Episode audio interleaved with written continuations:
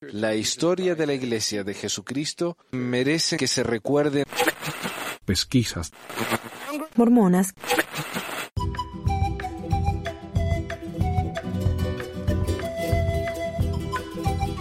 Hola mi gente linda, bienvenidos al episodio 124 del 18 de agosto de 2019 de Pesquisas Mormonas. Hoy quiero empezar el programa agradeciéndole a Román por su donación en PayPal. Les agradezco a todos los que han ayudado. Eh, he visto un par de noticias ahí en, Patreon de personas que dicen, bueno, nos vamos, ya no, donamos más. Y bueno, yo les agradezco todo lo que han hecho por el programa y a todos los que siguen participando y, y, donando todo el dinero, como les digo, 100% del dinero, y yo tengo que poner dinero incluso de mi bolsillo, va para pagar los gastos del programa. El domain, el hosting y todo eso que obviamente no se paga solo y no es barato. Y para empezar quiero hacerlo con una especie de aclaración. Miren, cuando yo empecé este programa, mi meta era compartir información histórica que no se sabía en español con gente en la iglesia, para que así pudieran enterarse de dónde estaban realmente. Eh, con esa información ellos podían decidir quedarse o no. Eso es cuestión de cada uno. Incluso hoy mismo pienso eso también. Con la información que yo les doy, hagan lo que quieran. Yo no estoy obligando a nadie que se vaya ni nada. Cada uno es dueño de su propia vida. Eh, yo solo brindo la información. Hoy esa información histórica está mucho más disponible. La gente puede leer de esto en el mismo sitio de la iglesia el cual admite que José fue un polígamo, que usó una piedra, piedra de evidente, que los mormones tempranos eran violentos, que José se murió por cuestiones políticas, etc. ¿no? Cosas que antes decían que eran mentiras de antimormones, ahora se enseñan en el sitio mismo de la iglesia. Si alguien realmente quiere saber estas cosas, puede encontrarlas. En mi época, eso no era una opción. Por más que yo quisiera hacer eso y descubrir esta información, no tenía forma de encontrarla. Hoy ese material existe, no completo, no 100% verídico, en los sitios de la iglesia, en los libros de la iglesia, pero hay algo. Entonces, mi papel con los años ha cambiado. Ya no me interesa mostrar cosas de la historia que se escondían porque la iglesia lo está haciendo. Mi papel ahora es apuntar dónde y cuándo la iglesia no está compartiendo sus datos de manera honesta y verídica. Para mí, contar una verdad a medias es peor que no contarla para nada.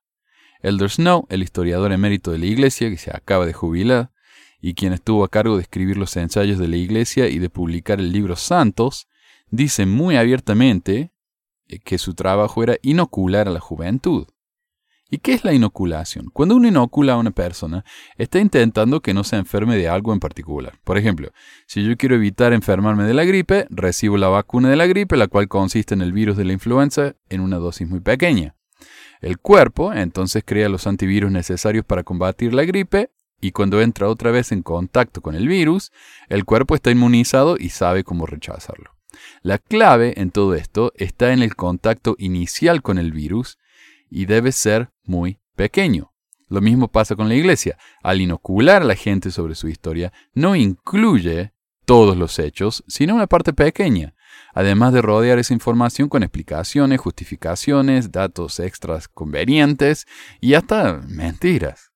Entonces, mi papel ya no es dar datos históricos básicos, es dar un contexto complejo para entender esos hechos históricos y mostrar cómo no son tan inocentes después de todo.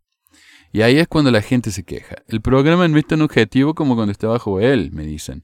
Lo que haces es una falta de respeto hacia las creencias de los demás. Primero que nada, el que use en tono cínico no quiere decir que mi información no sea objetiva. Cuando la gente me dice que no soy objetivo, lo que están diciendo es que no doy el punto apologista junto con el punto crítico, pero esa actitud me parece ridícula.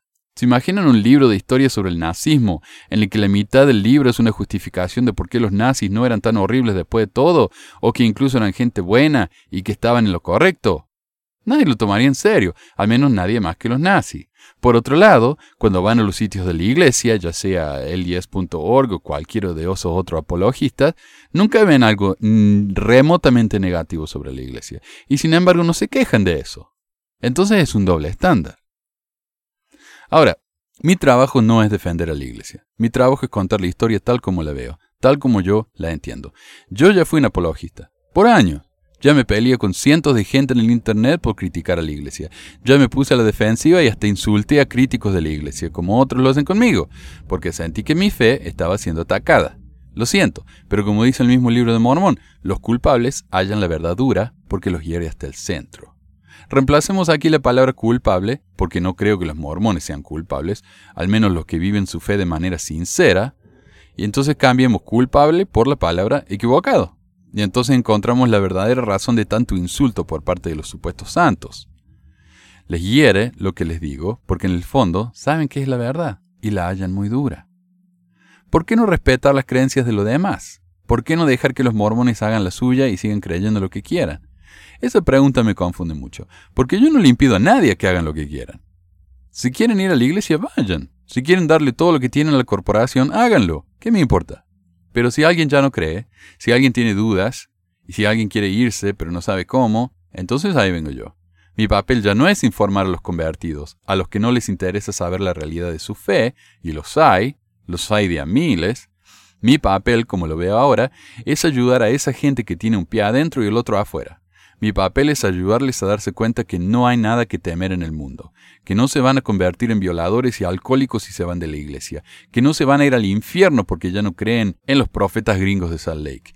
Y ahí es donde la burla, donde el sarcasmo y donde el ataque directo juega un papel importantísimo. ¿Por qué reírme del profeta? ¿Por qué hacerles voces ridículas y burlonas? ¿Por qué hablar del templo cuando eso es algo tan sagrado para muchos? Porque por demasiado tiempo esas cosas han estado cubiertas en un velo de santidad, de reverencia extrema, cuando en realidad no se lo merecen. Al reírme de esas cosas, lo cual no es algo que hago constantemente tampoco, este no es un programa de comedia después de todo, le estoy dando permiso a la gente a reírse de eso también. Burlarse de algo que alguna vez encontramos profundamente sagrado es una manera de desmitificar ese algo. Es una forma de reconocer que esas cosas no se merecen ese nivel de reverencia, de respeto profundo. En mi opinión, al enseñarle a la gente que el profeta es lo más grande que hay y digno de que le rindamos honores, al decirnos que lo que pasa en el templo no puede mencionarse porque es demasiado sagrado, cuando decimos que las reuniones sacramentales son tan sagradas que uno ni siquiera puede grabar ni sacar fotos de la bendición de un bebé, una de las ocasiones más importantes en la vida de un mormón, lo que la iglesia hace es inocularnos con un miedo de abandonar esas cosas. Lo que está haciendo es plantar esas semillas tan profundamente en nuestra psique que nos va a costar abandonar esa reverencia, incluso cuando ya no creemos en ellas, lo cual crea una disonancia cognitiva tan profunda que en muchos casos lleva a la depresión, a la ansiedad y hasta el suicidio. Cuando aprendemos a reírnos de esas cosas, cuando nos damos cuenta de que esas cosas no se merecen ningún respeto porque no son más que creencias infundadas, entonces podemos abandonar esas cargas y ser realmente libres. Cuando yo me fui de la iglesia, me llevó meses dejar de usar los garments. Ya no creía en la iglesia, ni siquiera creía en Dios, pero me habían entrenado tan bien desde chico que literalmente tenía miedo de que si no los usaba, algo malo me iba a pasar. Eso es peligroso, es dañino y es algo que tenemos que aprender a abandonar. Es algo de lo que tenemos que atrevernos a reírnos si vamos a dejarlo realmente de lado. Y la queja de que no respetamos las creencias de los demás es simplemente hipócrita. No sé cuántas veces en las clases de escuela dominical y del sacerdocio, más de uno se rió de alguna profecía fallida del fin del mundo de algún pastor evangélico, o sacudimos la cabeza cuando pensamos colectivamente que la gente del mundo estaba perdida por no pertenecer a nuestra fe. Eso no es respeto. Recuerdo como si hubiera sido ayer cuando después de unos meses de estar en la iglesia, allá cuando tenía como 11 años, el patriarca de nuestra estaca, un hombre muy simpático y carismático, al cual personalmente yo quería mucho, contó una historia sobre el púlpito que me impactó y me confundió. Una vez, dijo, estaba en el colectivo, o el autobús, como decimos en Argentina, cuando la persona al lado suyo se persignó al pasar por una iglesia católica, cuando el colectivo pasó por la iglesia católica. El patriarca le preguntó a esa persona qué haría si el diablo se le apareciera, a lo que su vecino de asiento le dijo que se persignaría. Eso es justamente lo que acaba de hacer, le respondió el patriarca diciendo de manera bastante directa que la Iglesia Católica era el diablo. La congregación entera empezó a reírse como si hubiera dicho la cosa más graciosa del mundo, revelando lo que estos miembros, estos supuestos santos, realmente sentían por dentro. Es decir, la afirmación del gran profetoide, Y el personaje que me habló dijo que todos sus credos eran una abominación a su vista, que todos aquellos profesores se habían pervertido, que con sus labios me honran, pero su corazón lejos está de mí. Enseñan como doctrinas los mandamientos de los hombres, teniendo apariencia de piedad, mas negando el poder de ella. ¿Eso es respeto? Entonces, lo siento si mi programa los ofende. Si ese es el caso, todo lo que tienen que hacer es apretar el botoncito de stop e ir a mirar algún video del canal Mormón. Yo no los voy a perseguir para impedir que vayan a la iglesia. No voy a plantarme frente a una capilla con cartas diciendo que la iglesia es mentira. Ni siquiera voy a ir a sus grupos a desmentirlos. Yo voy a estar aquí, en mi casa, diciendo lo que la libertad de expresión y de conciencia de mi país me permite. Y lo seguiré haciendo contando la verdad, tal como es, y burlándome de las cosas dignas de burla hasta que me aburra. Noticias. 1. Esta es una noticia más que nada, a mí me parece un poco graciosa. no, le veo nada escandaloso, pero me da gracia. porque revela que cuando la gente, por buena intención, eh, terminan cometiendo crímenes. La principal causa de fraude electoral en Utah son las madres de misioneros. El fraude electoral en Utah es extremadamente raro, dijo el vicegobernador Spencer Cox recientemente a un hombre que le preguntó sobre la integridad de las elecciones estatales. Y en los pocos casos en que surge en el estado de la colmena, dijo, los culpables generalmente no son personajes siniestros que intentan sesgar los resultados electorales, son, más a menudo, madres santos de los últimos días cuyos hijos están en misiones religiosas. Piensan, lo voy a completar por él y lo voy a firmar y lo enviaré de regreso, explicó Cox la semana pasada durante una visita de campaña en la pequeña ciudad de Fielding, en el condado de Box Elder. Podrían ir a la cárcel por eso, continuó, sacando risas del grupo reunido. Así que amablemente los llamamos y les decimos que eso es ilegal, que no se puede hacer. Shane Marsh, un miembro del consejo de Fielding Town, dijo que disuadió a su esposa el año pasado de llenar y enviar un voto por correo por el hijo mayor de la pareja, quien está cumpliendo una misión en el Ecuador. No creo que sea bueno que hagas eso, recuerda Marsh eh, haberle dicho a su esposa. Técnicamente, completar el formulario de votación de otra persona es un delito menor, punible con hasta un año de cárcel y una multa de 2.500 dólares. Pero es demasiado fácil para un padre obtener el voto electoral de un niño o de un hijo ahora que Utah ha aceptado votar por correo, dijo Cox, cuya oficina es responsable de supervisar las elecciones estatales. Los funcionarios electorales se encuentran con estas situaciones con bastante frecuencia, dijo Rosanne Mitchell, director de elecciones del condado de Utah.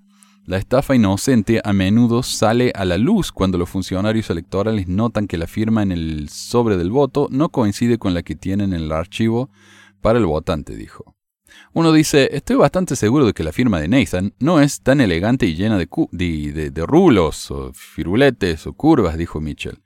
Y uno mira otras firmas de votantes registrados en esa dirección y dice, esa firma coincide con la de su madre hasta el más mínimo detalle.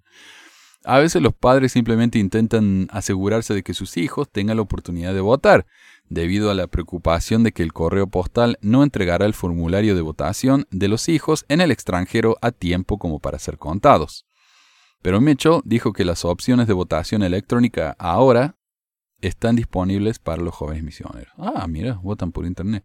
Bueno, votan, pueden votar por Facebook, me imagino yo, ¿no? Ya, ya llega a ese punto. La secretaria del condado de Salt Lake, Sherry Swenson, confirmó que su oficina también se ocupó en ocasiones de padres que enviaron una boleta electoral en nombre de los hijos en misiones o en la universidad. Swenson dijo que su oficina aborda estas situaciones como oportunidades para educar, entendiendo que las personas están en una curva de aprendizaje a medida que se adaptan al sistema de votación por correo. A veces los miembros del hogar mezclan accidentalmente sus votos, otras veces los cónyuges firmarán los votos del otro, dijo. Estamos tratando de informar a las personas que no pueden firmar una boleta electoral por otro miembro de la familia, dijo Swenson. A pesar de las anécdotas dispersas sobre padres que sin darse cuenta están en conflicto con la ley electoral, el problema no está lo suficientemente extendido como para causar alarma, dijo Justin Lee, director de elecciones del Estado. los empleados del condado generalmente hacen un buen trabajo al examinar las firmas de las papeletas y detectar desajustes, dijo. Demanda busca daños punitivos contra la iglesia mormona. Una demanda federal que seguramente llamará la atención en Utah afirma que el imperio corporativo mormón ha llevado a los fieles a crisis existenciales, suicidio, ansiedad y depresión al vender un esquema de mentiras centrado en la creación de la religión y sus escrituras, afirma un ex miembro. El lunes, Laura Gadi presentó una mordaz demanda colectiva de 75 páginas contra la Iglesia de Jesucristo de los Santos de la representada por la abogada de Salt Lake City, Kay Birmingham. Gadi afirma que la Iglesia, la cual dice tener 16 millones de miembros en todo el mundo en 2018, torció la historia fundamental del mormonismo en un esquema fraudulento perpetrado por generaciones. Los hechos materiales en los que se basa el mormonismo ha sido manipulado a través del ocultamiento intencional, la tergiversación, distorsión u ofuscación por parte de la Iglesia Sud para idear un incentivo a la fe en las creencias centrales del mormonismo, afirma la queja. El acusado es la corporación del presidente de la Iglesia de Jesucristo de los Santos de los Últimos Días, a la cual Gadi describe como un grupo financiero que posee y o controla varios negocios con fines de lucro. Y es verdad. Sí, bueno, y, la corporación del presidente de la iglesia es lo que existe. La iglesia en sí, como ya dije mil veces, no existe. No hay una institución legal llamada la Iglesia de Jesucristo de los Santos de los Últimos Días. Eso no existe. Hay una marca registrada con ese nombre, pero lo que sí existe es la corporación del presidente. Y es una corporación, eh, no sé, en inglés se dice Corporation Soul, algo así como una corporación sola o una corporación única, queriendo decir que hay una persona que está a cargo de la corporación entera.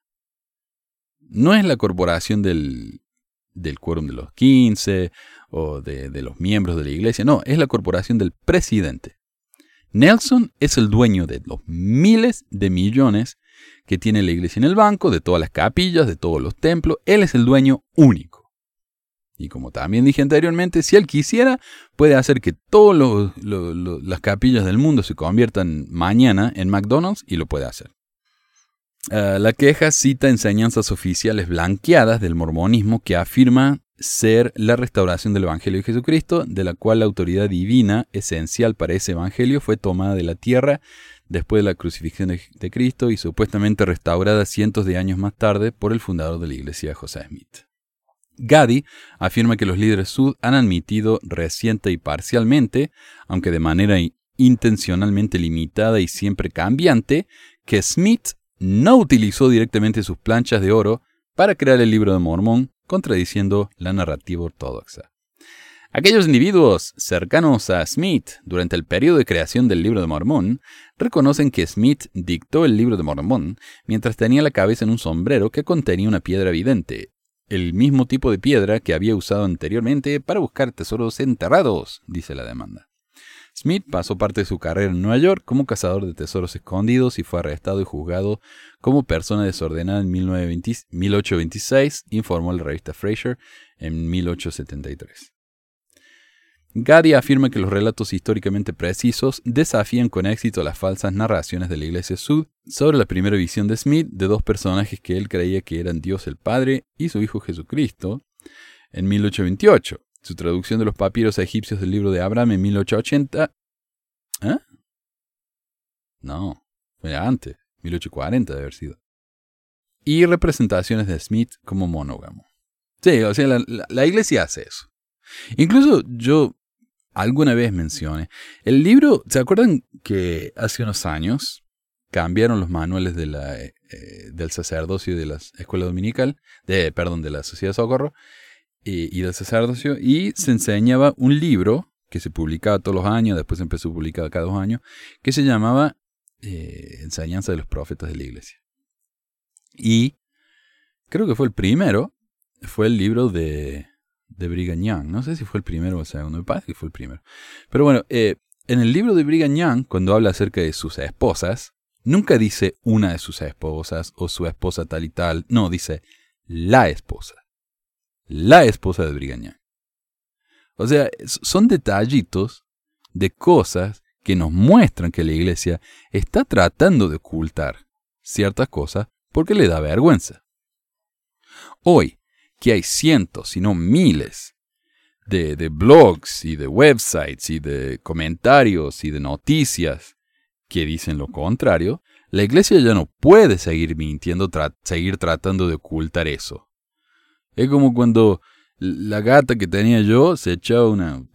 se hacía caca en, la, en una alfombrita que tenía y la, y la enrollaba para que no nos diéramos cuenta. El olorón que había, eso no, no engaña a nadie. Pero bueno, así están ellos, ¿no? A esta altura sería como si la caca fuera más grande que la alfombra. Entonces ya, ya no pueden, ya no pueden ocultar, entonces tratan de ser honestos, entre comillas. Dice, cuando los hechos verdaderos se sustituyen por la narrativa ortodoxa falsa de larga data, la historia que emerge ha conmocionado a los devotos mormones que han tomado decisiones que alteran la vida basadas en un esquema de mentiras, dice la queja. De nuevo, y eso es justamente lo que estoy haciendo yo, y lo que siempre he dicho. Yo les doy la información. Si no me confían, vayan y verifiquenla. Yo les doy las fuentes. La mayoría de las fuentes son sitios de la iglesia o libros de la iglesia o referencias de la iglesia. Vayan, revísenla. Si no me creen, una vez que la encuentren, si quieren quedarse, quédense. Pero ah, sepan dónde están. A mí nunca me dijeron cuando yo me bauticé toda la porquería que me enteré después. Nunca me las dijeron. Y honestamente es porque creo que los misioneros no lo sabían. Y, y, ellos no lo sabían y yo estoy seguro que mi obispo no lo sabía. Y estoy seguro que mi presidente de estaca no lo sabía. Esto es una estafa que viene desde bien arriba. ¿Se dan cuenta? O sea, eh, esto es un problema que empieza de raíz. O sea, viene del, del quórum de los 15 y, los giles que estamos abajo, eh, son, hemos estado engañados toda nuestra vida. No es justo eso. No es justo. Ok. Bueno, saltemos un poco porque está larga la noticia. Dice, Gadi busca daños punitivos por siete cargos, incluyendo fraude, incumplimiento de deberes fiduciarios y angustia emocional. Ella afirma que las falsas narrativas de la Iglesia Sudis y las continuas tergiversaciones causaron un daño emocional inconmensurable en forma de crisis existenciales, suicidios, familias rotas, insomnio, ansiedad y depresión, de las cuales la Iglesia Sud y los miembros de la jerarquía mormona son muy conscientes. Y a mí me encanta que ella haga esto, pero desafortunadamente eh, no va a ningún lado esto. Porque por más que sea un juicio federal, acá las religiones tienen un lugar tan privilegiado que por más que estén mintiendo abiertamente, en público, por más que venga uno y diga, oigan, eh, este, estos pantalones que tengo son verdes, a pesar de que son negros, eh, no, le pueden hacer nada. Porque son religiones, las religiones son protegidas. Pero yo creo que lo que ella, sabe, estoy seguro, que ella sabe que va a perder. Pero me parece que el punto es traer este tipo de conversaciones al público en general.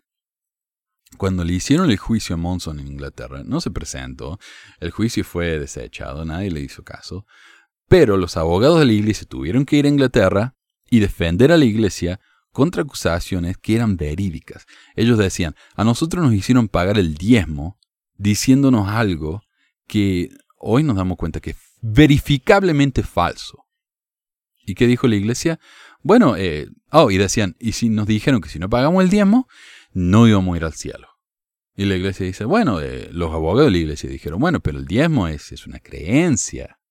O sea, nosotros no estamos diciendo que es algo 100% real, simplemente estamos diciendo, esto es lo que nosotros creemos. Eh, les conviene pagar el diezmo porque es bueno. O sea, desmintieron, en ese juicio desmintieron lo que han venido diciendo por décadas y décadas y décadas. Pero, como era en Inglaterra y como la iglesia trata de ocultar ese tipo de cosas, eh, no se publicó mucho eso. No mucha gente sabe. Si eso hubiera estado en la tele y la gente hubiera escuchado a los abogados de la iglesia diciendo eso, más de uno se hubiera rascado la cabeza y, hubiera dicho, eh, ¿cómo que no? A mí me dijeron lo contrario de eso.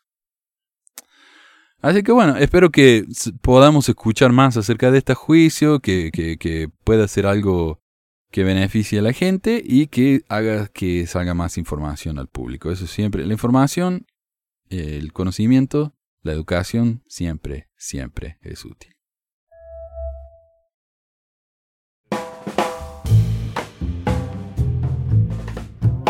Tenemos mensajes. Ahora, me parece que a esta altura no hace falta aclarar que esta sección incluye lenguaje adulto. Así que si están escuchando con chicos alrededor, tal vez sea mejor saltearse esta parte. Yo le diría salteense unos 15 minutos y van a estar bien. Y para los que me dicen que me enfoco demasiado en lo negativo, tengo que admitir que es verdad. Les prometo que en el próximo programa voy a incluir mensajes que incluyen preguntas y mensajes positivos. Pero esta semana tengo que incluir algunos mensajes de odio porque me parecen increíblemente reveladores. Pero como para aliviar un poco el nivel de la basura de los santos, un mensaje de Julio en YouTube que me dijo, hola, aún estoy casi activo, tengo 24 años de miembro, pero la verdad mis ojos realmente se me han abierto más con pesquisas mormonas que con las clases de la iglesia. Me gusta tu trabajo, muy responsable, y lo que más me gusta es que nos provees las fuentes. Y eso he hecho yo mismo. He ido y buscado y te das cuenta, gracias. Ahora estoy en transición, no es fácil, pero poco a poco, éxitos y muy excelente trabajo. Saludos, El Salvador. Muchísimas gracias, Julio.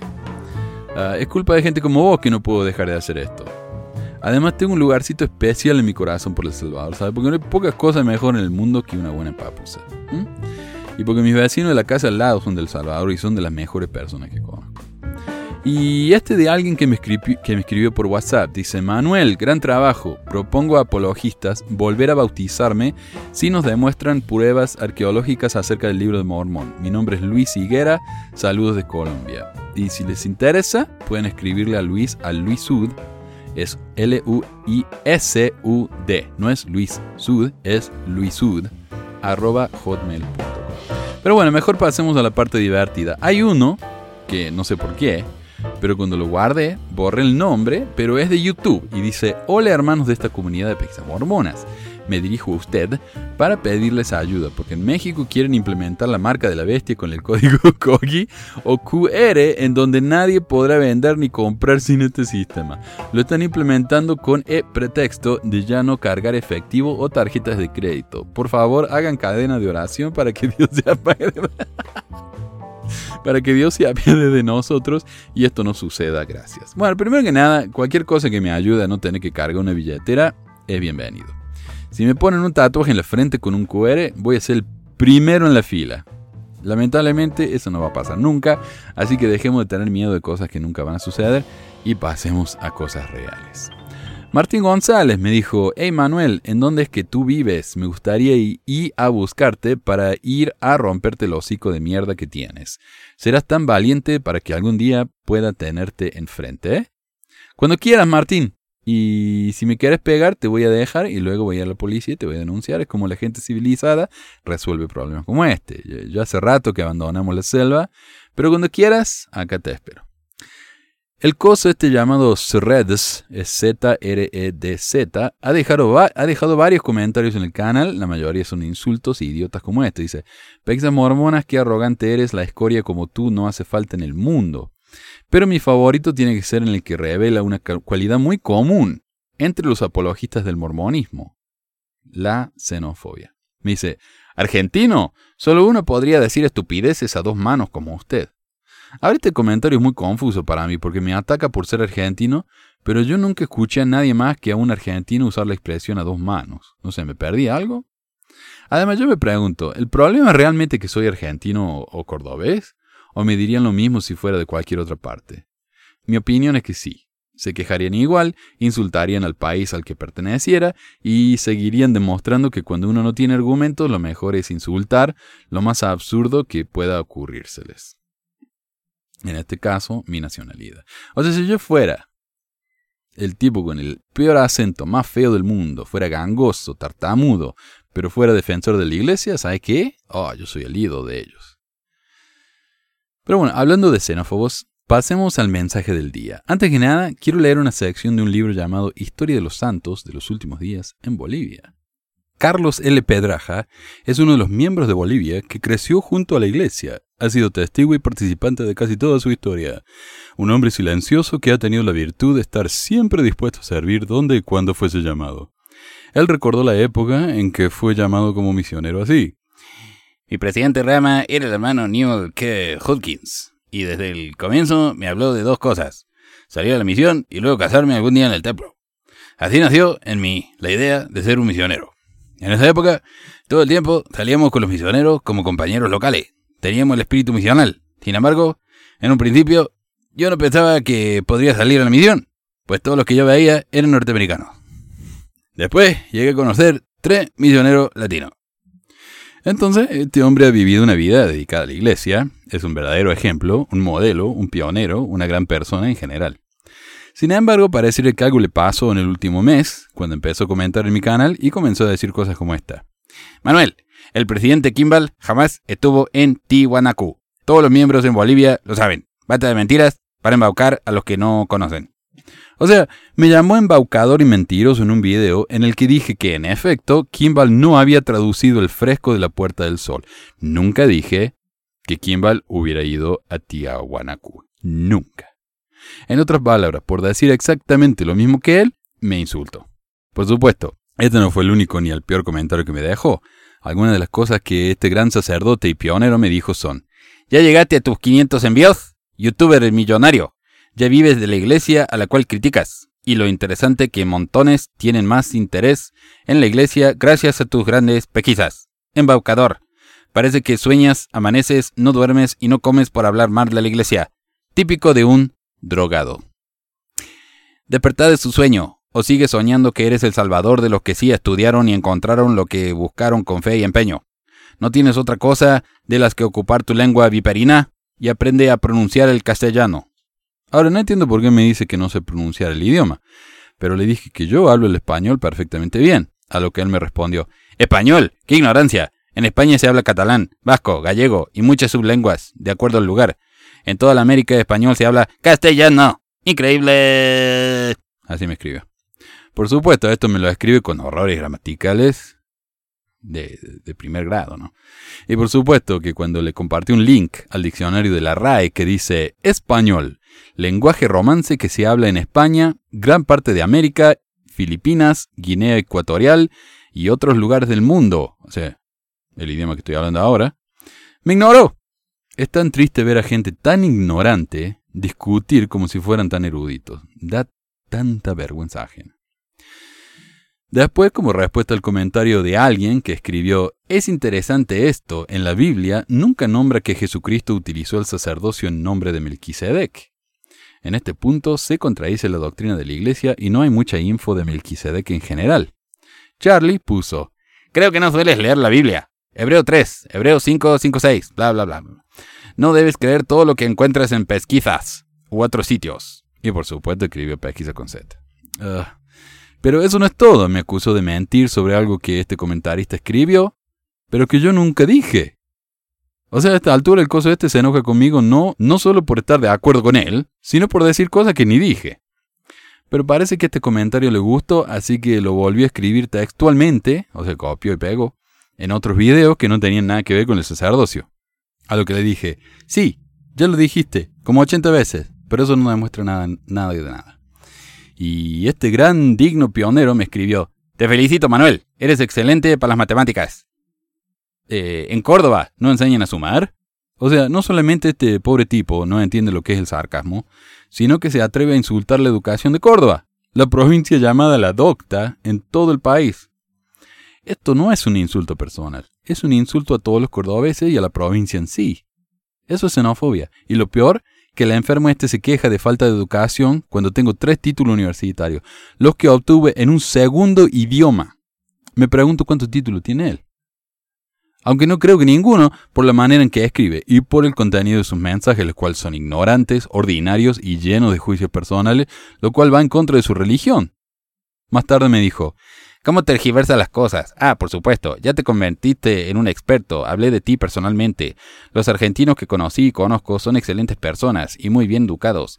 Te dolerá saber que ellos te llaman el Gran Inquisidor. Creo que Torquemada no habría llevado a tanta gente a la hoguera como tú pretendes hacerlo con tus sabias y profundas críticas, ¿verdad? Es obvio que estás en la computadora todo el día porque ahora ese es tu gran trabajo. Y si no te gusta la Iglesia y los Estados Unidos, como lo pones disimuladamente, disimuladamente. Uh, porque no te vas a otro lugar más celestial. Pero el dinero vale más que todo, ¿verdad?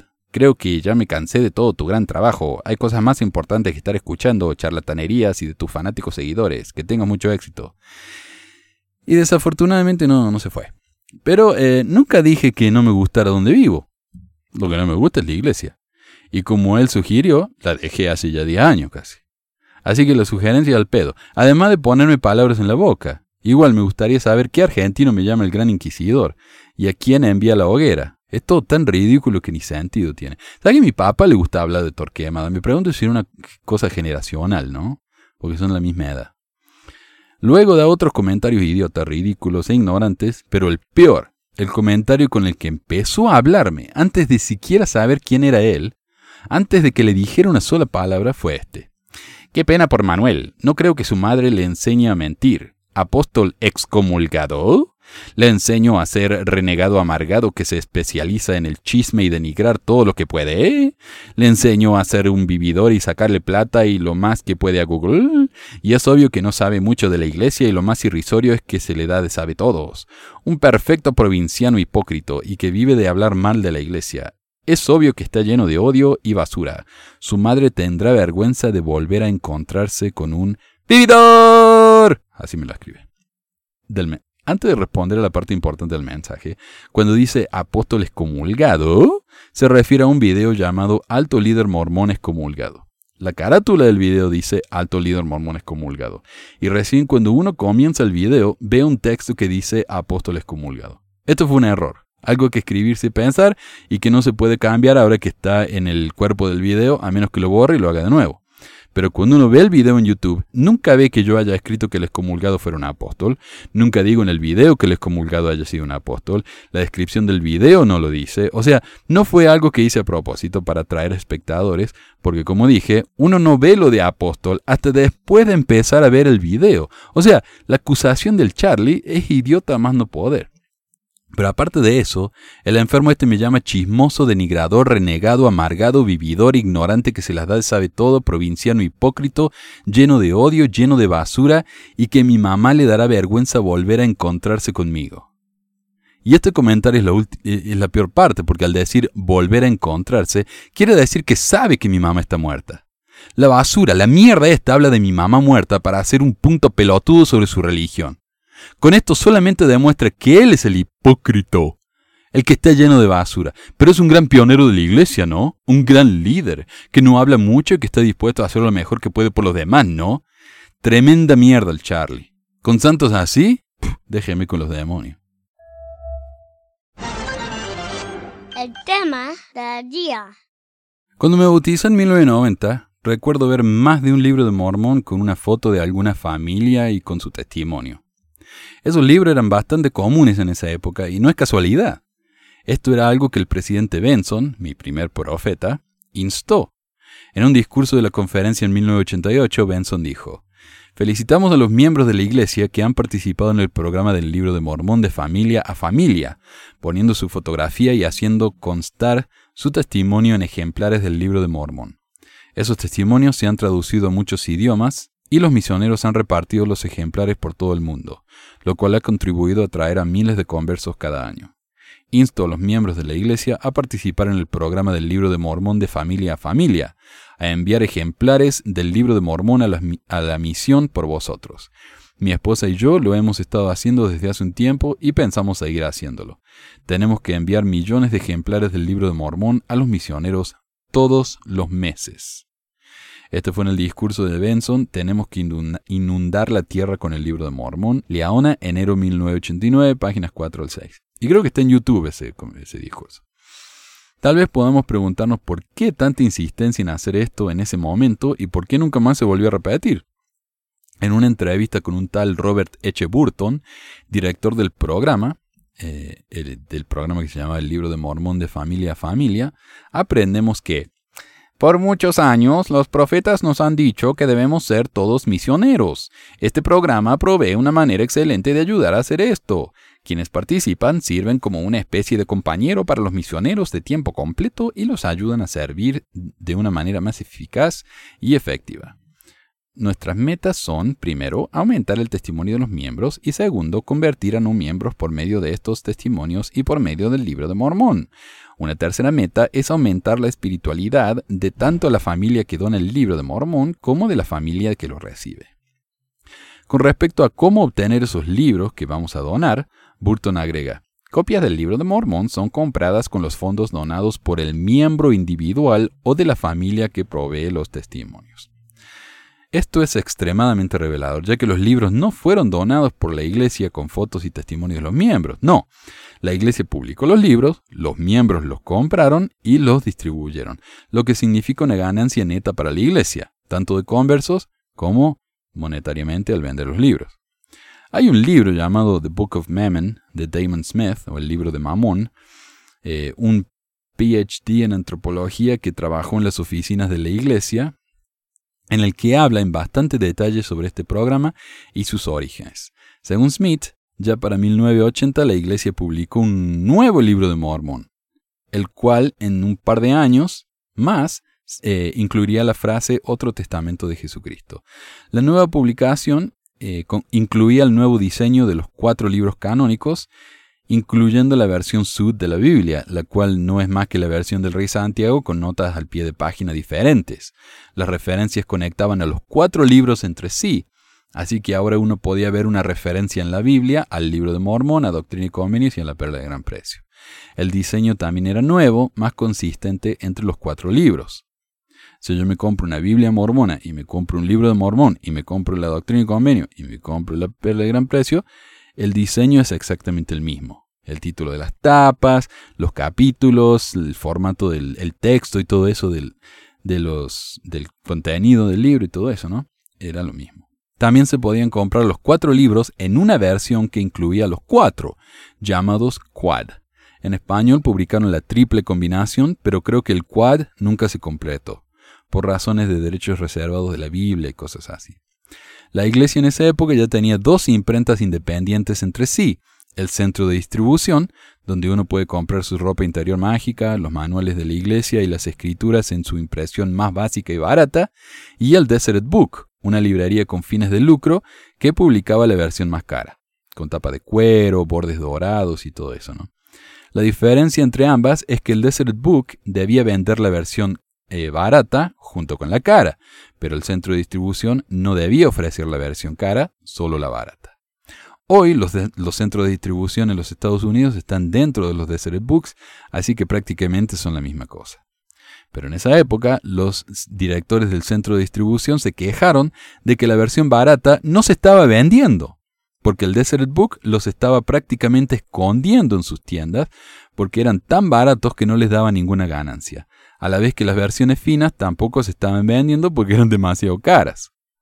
Hoy en el Desert Book se pueden comprar versiones de cuarina, empezando por los 40 dólares, hasta quads con tapa de cuero eh, real de casi 100 dólares. Por alguna razón no pueden encontrar los quads económicos, como los llaman, incluso en el centro de distribución. Hoy casi todo el mundo tiene su quad fino, pero en esa época era una novedad y se veía como algo innecesario, lo que causó un problema, porque los depósitos se les estaban llenando de libros sin vender. Además, como Desert Book escondía los quad baratos y no los incluía en sus propagandas y catálogos, nadie sabía que existían y por eso no los estaban comprando. La iglesia entre 1980 y 1984 vendió aproximadamente un millón de libros de Mormon por año lo cual no era muy impresionante y no estaba siendo lo suficientemente rentable. Para solucionar esto, se decidió hacer una propaganda directamente desde el púlpito de la conferencia general, de la boca del mismísimo generalísimo de la iglesia, Ezra Taft Benson, el profeta vidente y revelador casa comunistas de esos años. En discursos como el que cité al comienzo de este segmento, Benson dijo que había que inundar el mundo con el libro, eh, es en esta época que comenzó el énfasis de leer el libro como familia, algo que los miembros nunca antes habían escuchado y de lo cual se sentían dudosos. Mis hijos tienen solo 6, 5 y 2 años, se dice que se quejó una madre. Voy a estar desperdiciando mi tiempo y mi paciencia. O sea, sí, yo no sé, en esa época eh, yo me acuerdo que ya cuando me bauticé yo se decía, hay que leer el libro como familia, hay que juntos a la mañana o a la noche, eh, los chicos tienen que leer, tomar turnos, pero aparentemente antes eso no se hacía. Cada uno tenía que leer el libro ah, en su propio tiempo. Pero quejas como la de esta madre fueron respondidas con cientos de cartas de miembros que vieron un gran cambio en sus vidas al compartir las escrituras con sus hijos, por más pequeños que fueran. Al menos eso reportaron ellos mismos, ¿no? La iglesia. El año después de los discursos de Benson, las ventas del libro se triplicaron. El problema en el que se vio la iglesia después de este enorme salto es que habían proporcionado una cierta cantidad de ventas, la cual no se cumplió. Ellos pensaron que la, curva iba a seguir subiendo y subiendo, subiendo, pero no. Así que los galpones otra vez estaban llenando de libros sin vender. La solución fue otro discurso desde el púlpito y un nuevo programa de la iglesia llamado El Libro de Mormón de familia a familia, en el que un miembro o una familia en la iglesia compraban libros o cajas de libros, ponían una foto en la primera página junto con su testimonio y se lo daban a sus amigos y familiares fuera de la iglesia o se lo enviaban a misioneros en todo el mundo para que ellos lo compartieran con sus investigadores. En la conferencia de 1988, Benson dio un discurso en el cual advirtió que tenemos que inundar la tierra con el libro de Mormón y librarnos de la condenación de Dios, de haberlo tratado ligeramente. Así que participar en el programa ya no era una sugerencia, era un mandato divino que de no cumplirse podría causar nuestra condenación. Y considerando que los mormones solo reservan a las tinieblas de afuera para los pecados más graves, esta no era una amenaza ligera. Y como la voz del profeta había hablado desde el púlpito, los miembros bajaron la cabeza y dijeron sí. Para 1990 se estaba vendiendo 6.5 millones de libros anuales, un récord en la historia del centro de distribución y de la iglesia. Los miembros no solo habían aprendido de la nueva versión barata del libro de Mormon, sino que lo estaban comprando hasta que no quedaron más. Como resultado de su super efectiva campaña de marketing, Benson fue nombrado Hombre del Año por la BYU y sus estudiantes enviaron más de 1.700 libros a investigadores en su nombre. Finalmente, y probablemente por problemas con los impuestos y la manera en que funcionan las donaciones, la Iglesia prefirió concluir con el programa a pesar de su enorme éxito. Además de que era bastante complicado enviar libros de diferentes miembros a una misión específica, un proceso no muy estandarizado y más trabajoso. El programa fue reemplazado con el Fondo del Libro de Mormón, una línea en el formulario de diezmos, lo habrán visto, que uno puede llenar con el monto deseado cada mes en lugar de tener que comprar un libro y enviárselo a alguien. El nuevo sistema es infinitamente superior para la Iglesia, ya que recibe dinero de los miembros para publicar estos libros para ser enviados directamente a las diferentes misiones, lo cual es muchísimo más barato que tener que distribuirlos, pagarle a alguien para que los ponga en una repisa, contratar a alguien para que se, eh, asegure de que el empleado que pone los libros en la repisa lo haya hecho bien y todo eso, ¿no? Además, si la Iglesia recibe más dinero del que necesita para publicar sus libros, puede usar el resto del dinero para abrir una nueva fuente de aguas danzantes en el City Creek, porque después de todo, el mismo formulario aclara que la iglesia se guarda el derecho de usar esa donación como mejor le parezca. Buscando información sobre el tema, encontré un hilo en Reddit en el que alguien hizo este comentario. Mis abuelos pegaron fotos y testimonios en cientos de libros de familia a familia en los 80 y a comienzos de los 90 y no pude dejar de pensar en ellos cuando fui a la misión. Encontré cajas de estos libros escondidos en los closets de la oficina de la misión en París entre 1998 y 2000. Esos libros deben haber estado pudriéndose ahí por años, ignorados, excepto por las familias ilusas que se sacrificaron para enviarlos en primer lugar. A lo que alguien respondió, ¿qué?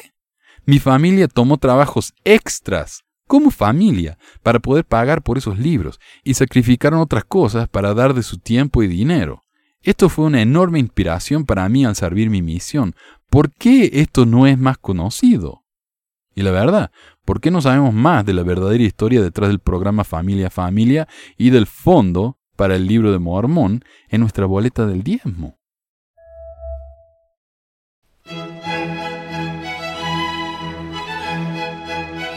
Última sección de hoy, y es una reseña. Cuando empecé a leer el libro Santos, pensé que iba a hacer una reseña cada 10 capítulos, y eso yo les dije a ustedes. Más o menos, ¿no? Pero luego de leerlo detenidamente y empezar a escribir notas, me di cuenta de que no hay forma de hacer un segmento con 10 capítulos, a menos que haga un episodio entero de 2 horas dedicado nada más que a eso. Por lo tanto, esta semana voy a hablar solo de los primeros dos capítulos del libro, así que tenemos para rato con esto. La primera impresión que me dio el libro es que en efecto, y como afirman los líderes y los historiadores de la iglesia, Esta es una versión mucho más honesta de la historia mormona, una que muestra sus arrugas y todo. Pero luego de un par de lecturas más, comencé a notar ciertas cosas. Algunos detalles de la historia que hemos escuchado mil veces en la iglesia están ausentes, mientras que otros detalles nuevos están presentados de una manera muy sutil, de una forma tal que el lector casual no va a notar ciertos detalles lanzados de manera muy casual. Y hoy tenemos ejemplos de todas esas cosas, así que ténganme un poco de paciencia mientras llegamos a los detalles específicos. Esta va a ser la sección más larga del día, pero así que empecemos nomás. Algo que quiero aclarar es que este no es un libro de historia. O sea, afirma que la presente obra es una narración histórica diseñada para brindar a los lectores un entendimiento básico de la historia de la Iglesia. Pero en su introducción, la primera presidencia corrige el verdadero objetivo del libro cuando testifican que Jesucristo es nuestro Salvador y que su Evangelio es el estandarte de la verdad en la actualidad. Y agregan que Santos no es escritura, pero igual que las escrituras, cada tono contiene verdades divinas e historias de personas imperfectas que tratan de llegar a ser santos mediante la expiación de Jesucristo. De nuevo, esto no es un libro de historia, es una narración histórica. Es un libro de historias que promueven la fe usando como base algunos elementos históricos. Es como cuando uno ve una película y dice basados en hechos reales, y por ahí el 10% está basado en hechos reales. Eh, un verdadero libro de historias se basa en hechos históricos verificables. Evita opiniones y desecha mitos y creencias sobrenaturales como si fueran cosas reales. El primer capítulo del libro comienza con la historia de un volcán en Indonesia, el Tambora, que explotó en 1815, y sus cenizas llenaron los cielos en todo el mundo, causando oscuridad y cambios climáticos en todas partes. Según el libro, en los meses subsiguientes, los efectos de la, de la, erupción se propagaron por todo el planeta, por todo el mundo. Las personas se asombraron de las espectaculares puestas de sol, pero aquellos colores resplandecientes ocultaban los efectos mortales de la ceniza volcánica que circunvolaba la Tierra. Al año siguiente, el clima se tornó impredecible y devastador. En todas partes, la gente buscaba una explicación para el sufrimiento y la muerte que el insólito clima había causado. En Norteamérica, la gente acudía en masa a las iglesias y a las reuniones de su resurgimiento religioso, ansiosa por saber cómo podían salvarse de la destrucción inminente. Ok, aquí el libro parece no darse cuenta de que, al incluir esta historia, está admitiendo que mucha gente acude a las iglesias a causa de un miedo irracional hacia algo que una simple clase del secundario les ayudaría a explicar. La gente pensaba que Dios los estaba castigando cuando la realidad es que un volcán había explotado. Y yo sé, algunos me van a decir, y bueno, pero tal vez esa es la manera de Dios de castigarlos. Sí, pero Él castigó a todos, no solo a los pecadores, incluyendo a los bebés y a los cachorritos. ¿Ah? En lugar de acudir a explicaciones sobrenaturales, la gente podría simplemente haber leído un diario y darse cuenta de la verdadera razón del extraño clima y prepararse de manera adecuada. Esta sección también afirma que justo después de la erupción del volcán en 1815 comenzó una agitación religiosa en la región de los Smith, lo cual es una manera de verificar la afirmación de José de que durante el segundo año de nuestra residencia en Manchester, surgió en la región donde vivíamos una agitación extraordinaria sobre el tema de la religión. Convenientemente, el libro evita dar una fecha específica para tal agitación, lo cual tiene sentido, ya que los críticos han demostrado que tal agitación no ocurrió durante la época en la que Smith afirma que fue, y mucho menos justo después de la explosión del, mentado volcán. En una nota de pie que escribí para mi libro, Pesquisas Mormonas, eh, disponible en, Amazon y en delahistoria.com, descubrí que José mismo afirmó en el versículo 5 de su historia que grandes multitudes se unían a los diferentes partidos religiosos. Pero hay varios problemas con esto. Primero, el que haya habido un par de campamentos metodistas no quiere decir que haya habido una agitación religiosa, ni que la gente se haya unido a las iglesias cristianas en multitudes. Los estudiantes de la iglesia mormona H. Michael Marquardt y Wesley P. Walters, de Inventing Mormonism, encontraron que los registros de membresía en esas iglesias eran mantenidos cuidadosamente y en la mayoría de los casos todavía pueden encontrarse. Se pueden todavía leer las cifras de bautismos. Según ellos, las listas de membresía de la primera iglesia, bautizada en Palmira, revelan, es el nombre de la iglesia, revelan que durante el año entero de 1850 solo ocho personas recibieron profesión de fe y fueron bautizadas. Creo que es la iglesia bautista en realidad, no la iglesia bautizada. Los presbiterianos del Sínodo de Génova reportaron que solo hubo 14 adiciones a la iglesia presbiteriana occidental de Palmira durante el periodo de entre febrero de 1820 y marzo de 1821. En un año bautizaron a 14. Los miembros de conversos a esas iglesias en esos años son muy bajos, mientras que los grandes números de bautismos, tanto en los registros ya citados por Marquardt y Walters, como en las historias escritas por los ministros de las iglesias, suceden años después o sea, las grandes multitudes de gente bautizándose, eso sucedió en 1824. En 1824, José habría tenido 19 años, lo cual contradice todos los relatos de la primera visión, incluyendo el de Oliver Cowdery. Sin embargo, esta fecha concuerda con lo que Lucy Mack, la madre del profeta, escribió en el manuscrito preliminar de su biografía, libro 4, página 7, disponible en el sitio web de los Joseph Smith Papers.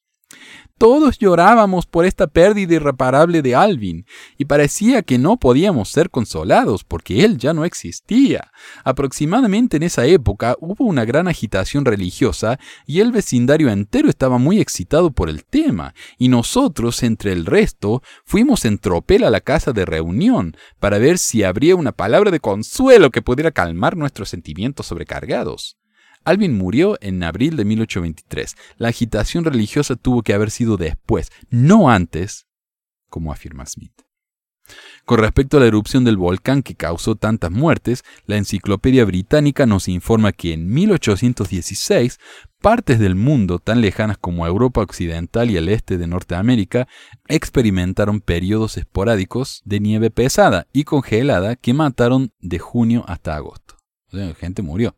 Tales eventos climáticos causaron pérdidas de cosechas y hambrunas, y el año 1816 se conoció como el año sin verano, que es lo que dice el artículo de, este del libro Saints. No parece haber ninguna conexión entre la, la, erupción del Tambora y la agitación religiosa de la que hablan. El llamado Great Awakening, o el Gran Despertar Religioso, ocurrió entre 1730 y 1740. El segundo gran despertar ocurrió en 1790 y duró como hasta 1810, y el tercero ocurrió en 1850. Si bien hubo una especie de resurgimiento de participación religiosa en la región de José, la cual obviamente no se compara con el gran despertar para nada, fue cuatro años después de que las nubes de ceniza del Támbora se despejaran. ¿No, cuatro? No, nueve porque 1824 y el tambor explotó en 1815. Claro, fueron nueve años después. Pucha, parece que el Charlie tiene razón y no, no sé matemáticas. En conclusión, la explicación científica que ofrece el libro para la gran agitación religiosa que no ocurrió durante la época mencionada por Smith solo sirve para subrayar la incoherencia de esos movimientos religiosos. Más tarde se menciona la operación de la pierna de José, pero solo de pasada y sin ningún detalle. Ahora, es curioso para mí que la famosa historia de cuando José se negó a tomar licor para aliviar el dolor de la operación, ¿se acuerdan eso? ¿Cuántas veces lo hemos escuchado eso? Ok, acá no lo menciona. Pareciera que se dieron cuenta que la historia, a pesar de demostrar la valentía del joven Smith, no significa nada ya que en esa época no se había revelado la palabra de sabiduría, la cual el mismo profetoide ignoró incluso el día de su muerte, cuando estuvo en su celda, sin sus garments, tomando vino con sus correligionarios. Gran parte del capítulo 1 está dedicado a la mudanza de la familia de Vermont a Nueva York, una historia extremadamente larga en comparación al resto de las historias en este capítulo y en el libro en general, lo cual demuestra las prioridades de este libro. Algunos detalles solo son mencionados de pasada en una oración como mucho, mientras que otros, como este, reciben 13 párrafos. El libro afirma que cuando José tenía 12 años, los debates religiosos cundían por toda Palmira. A pesar de que leía poco, le gustaba analizar profundamente las ideas, dice. Una perogrullada repetida hasta el hartazgo en la iglesia que infiere que José, una persona sin educación, no podría haber escrito el libro de Mormón, pero esto contradice otros relatos que tenemos actualmente. En la Liaona hay un artículo de un tal William G. Hartley que dice que A pesar de su limitada educación, José Smith amaba estudiar y aprender. En parte, había sido influenciado por sus asociados que eran maestros.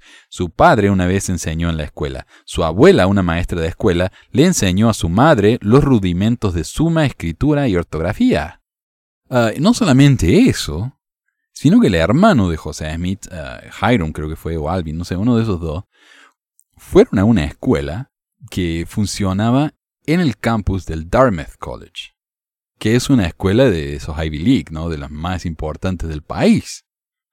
O sea, no eran ningunos ignorantes. Y como ya dijimos, esta gente recibía el diario, eh, que no lo habían pagado por años, así que se lo, mandaron la boleta para que pagara el diario. O sea, no eran, no eran ningunos ignorantes. En la biografía de su madre, la cual es citada y referenciada en este mismo libro de Saints como si fuera un libro absolutamente históricamente confiable, agrega que José Smith le dijo a su madre que yo puedo tomar mi Biblia, ir al bosque y aprender más en dos horas de lo que usted puede aprender en esas reuniones en dos años. O sea, que alguien vaya y lea la Biblia por dos horas, hay que tener paciencia, ¿no? Y no puede ser un cualquiera, o sea, ¿quién lee la Biblia por dos horas? No alguien ignorante e inculto como nos dice.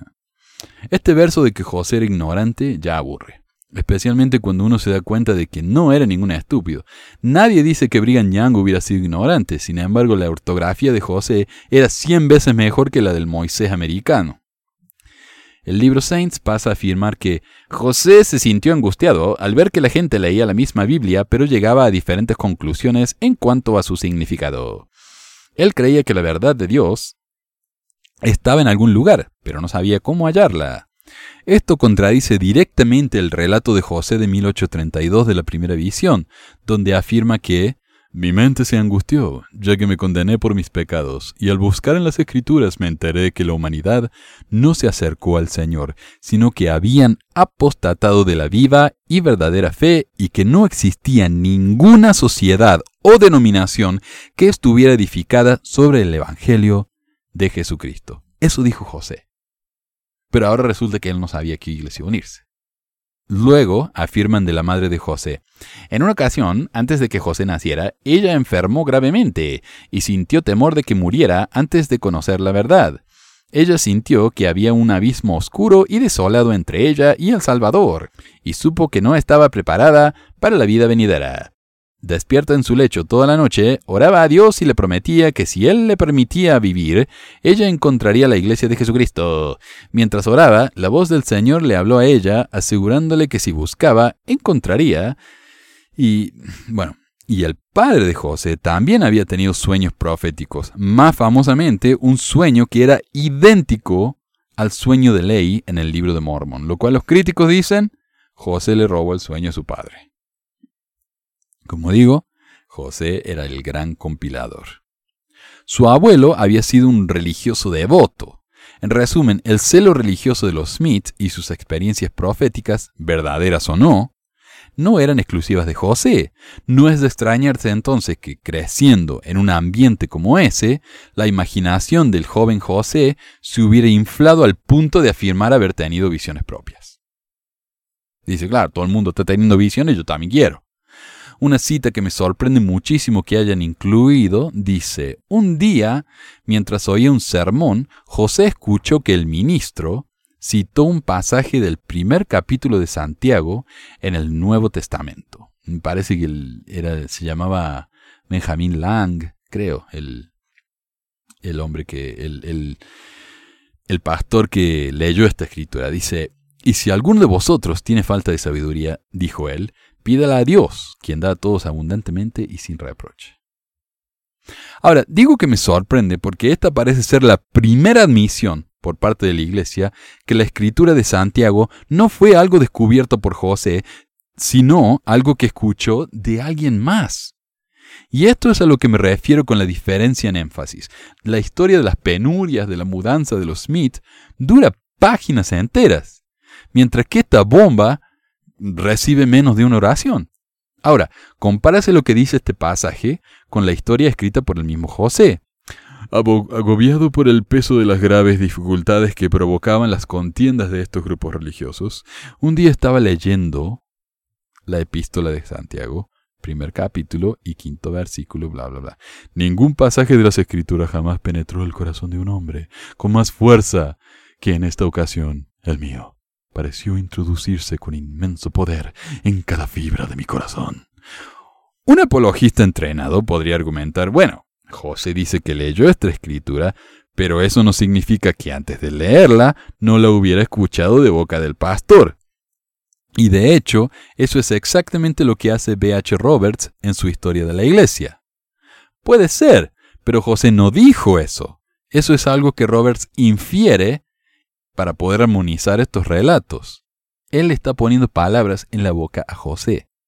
En este siglo, todos los discursos de la conferencia de los que tenemos registros, bueno, siglo XX, XXI, eh, dicen que José encontró esta escritura mientras leía la Biblia, no mientras escuchaba a un pastor de otra religión.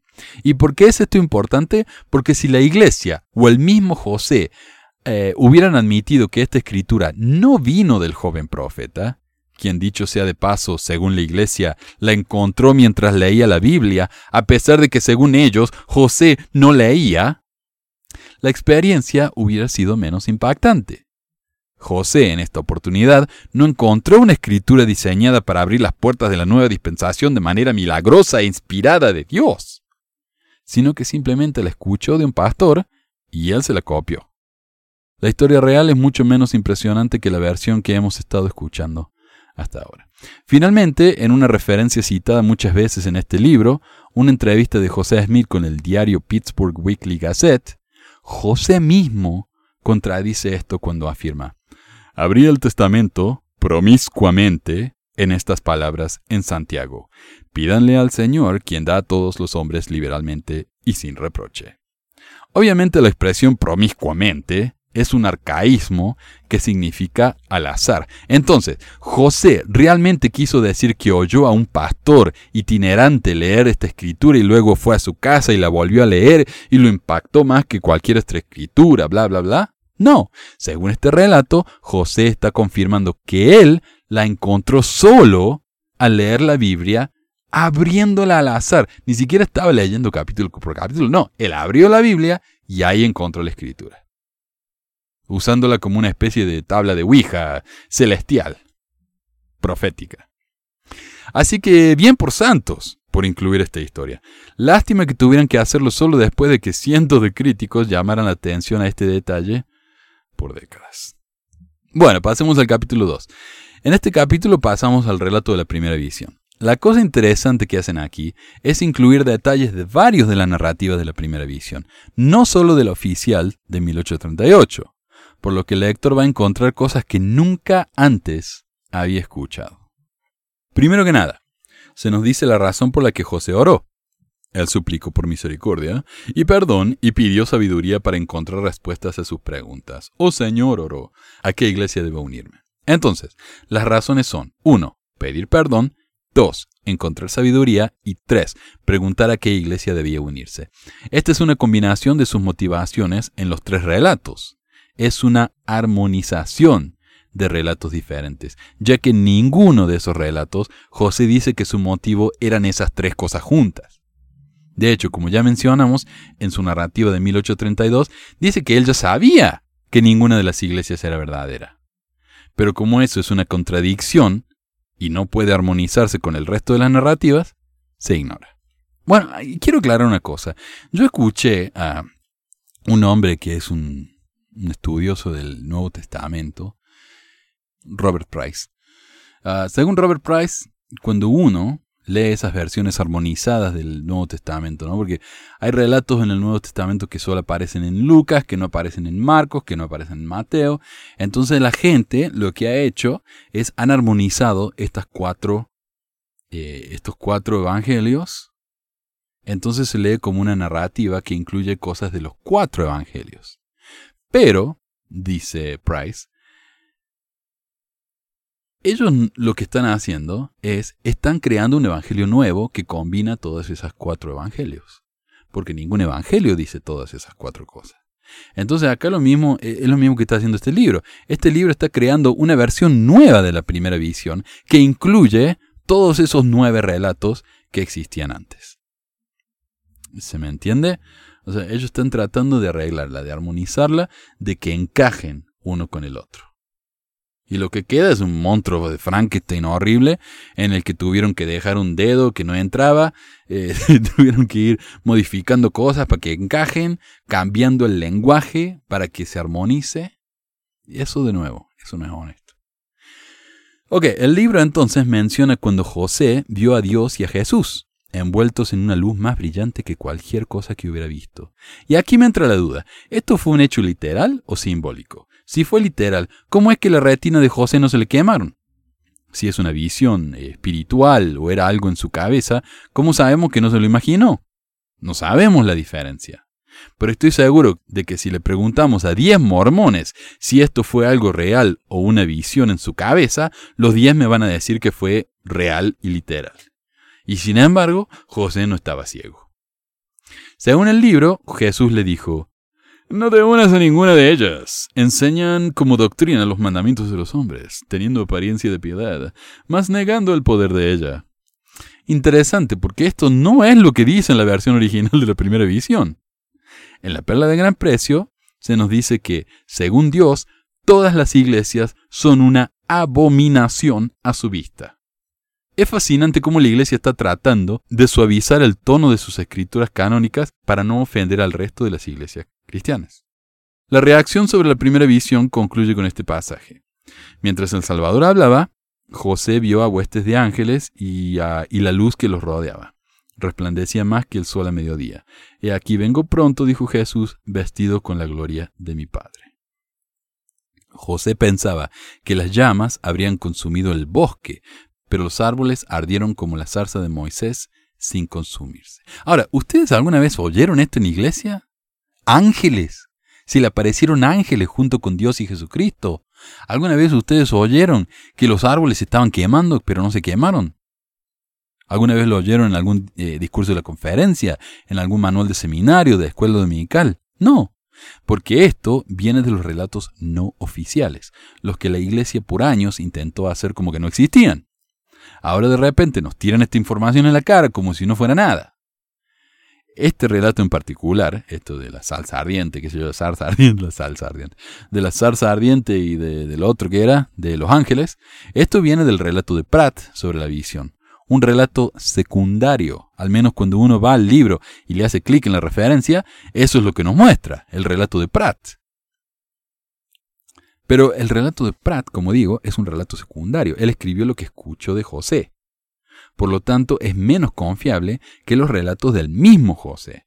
Sin embargo, como ya mencionamos, la iglesia los usa como si fueran tan válidos como el resto. Así que nosotros también vamos a usar estas referencias de la misma manera que lo hace la iglesia. Y después que no se quejen de que estos no son relatos primarios o eh, oficiales. Jodanse, ustedes los hicieron oficiales cuando los incluyeron en este libro. Eh, ya casi estamos listos acá. Otro pasaje interesante es citado cuando José regresa a su casa después de tener su visión y su madre le pregunta qué le pasaba. Él responde, todo está bien, le aseguro, me siento bastante bien. Esto, de nuevo, es una versión limpiada del relato, del relato oficial, el cual dice, pierde cuidado, todo está bien, me siento bastante bien. Entonces le dije, he sabido a satisfacción mía que el presbiterianismo no es verdadero. De nuevo, ¿por qué no incluir esta sección, la cual le da a la escena un contexto más completo? Porque es ofensivo para los presbiterianos, porque es insultante y despectivo, porque muestra que José es un arrogante. Entonces, lo ignoramos, lo escondemos abajo de la alfombra y preferimos no decir la verdad, toda la verdad y nada más que la verdad. Es también fascinante que el libro incluya este pasaje. Al principio, el predicador trató con ligereza sus palabras. Había personas que de tiempo en tiempo aseguraban tener visiones celestiales. Aquí admiten que la historia de José no fue rechazada porque era tan extraña y tan original, sino porque todo el mundo estaba afirmando lo mismo. Era una historia demasiado común, al punto de ser un cliché. Era como los miles de personas en los 80 que decían haber sido secuestrados por extraterrestres justo después del éxito de la película Encuentro cercano del tercer tipo, o en los 90 después del programa X-Files se convirtió en un suceso mundial. Esto es lo que se conoce como el efecto copycat o el síndrome del copión. Finalmente, los autores de este libro tratan de justificar las diferencias entre los diferentes relatos de la primera visión diciendo, en los años subsiguientes, él relató la visión más públicamente, haciendo uso de escribas que pudieran ayudarle a expresar mejor lo que no admitía descripción. O sea, según él, según ellos, los relatos de José son diferentes porque él tenía diferentes escribas que le ayudaron a expresar mejor lo que no admitía descripción. Pero eh, el problema con esta explicación es que los escribas no mejoran una historia, no la clarifican, no la expanden. Un escriba escribe. Un escriba copia textualmente lo que se le dicta. Por lo tanto, esta explicación es bastante ridícula y sin sentido. Gracias a todos entonces por escuchar este episodio de Pesquisas Mormonas gracias a los que ya se han ofrecido a traducirme los capítulos de Las esposas de José Smith. Tengo dos ayudantes, así que pronto espero podamos hablar más de las pobres mujeres estas de las que se aprovechó tanto ese, el, tipo este. Eh, también, si quieren mandarme mensajes, comentarios, chistes, amenazas de muerte, mi WhatsApp es 1, número de Estados Unidos, 435-554-8751. Gracias a todos. Adiós.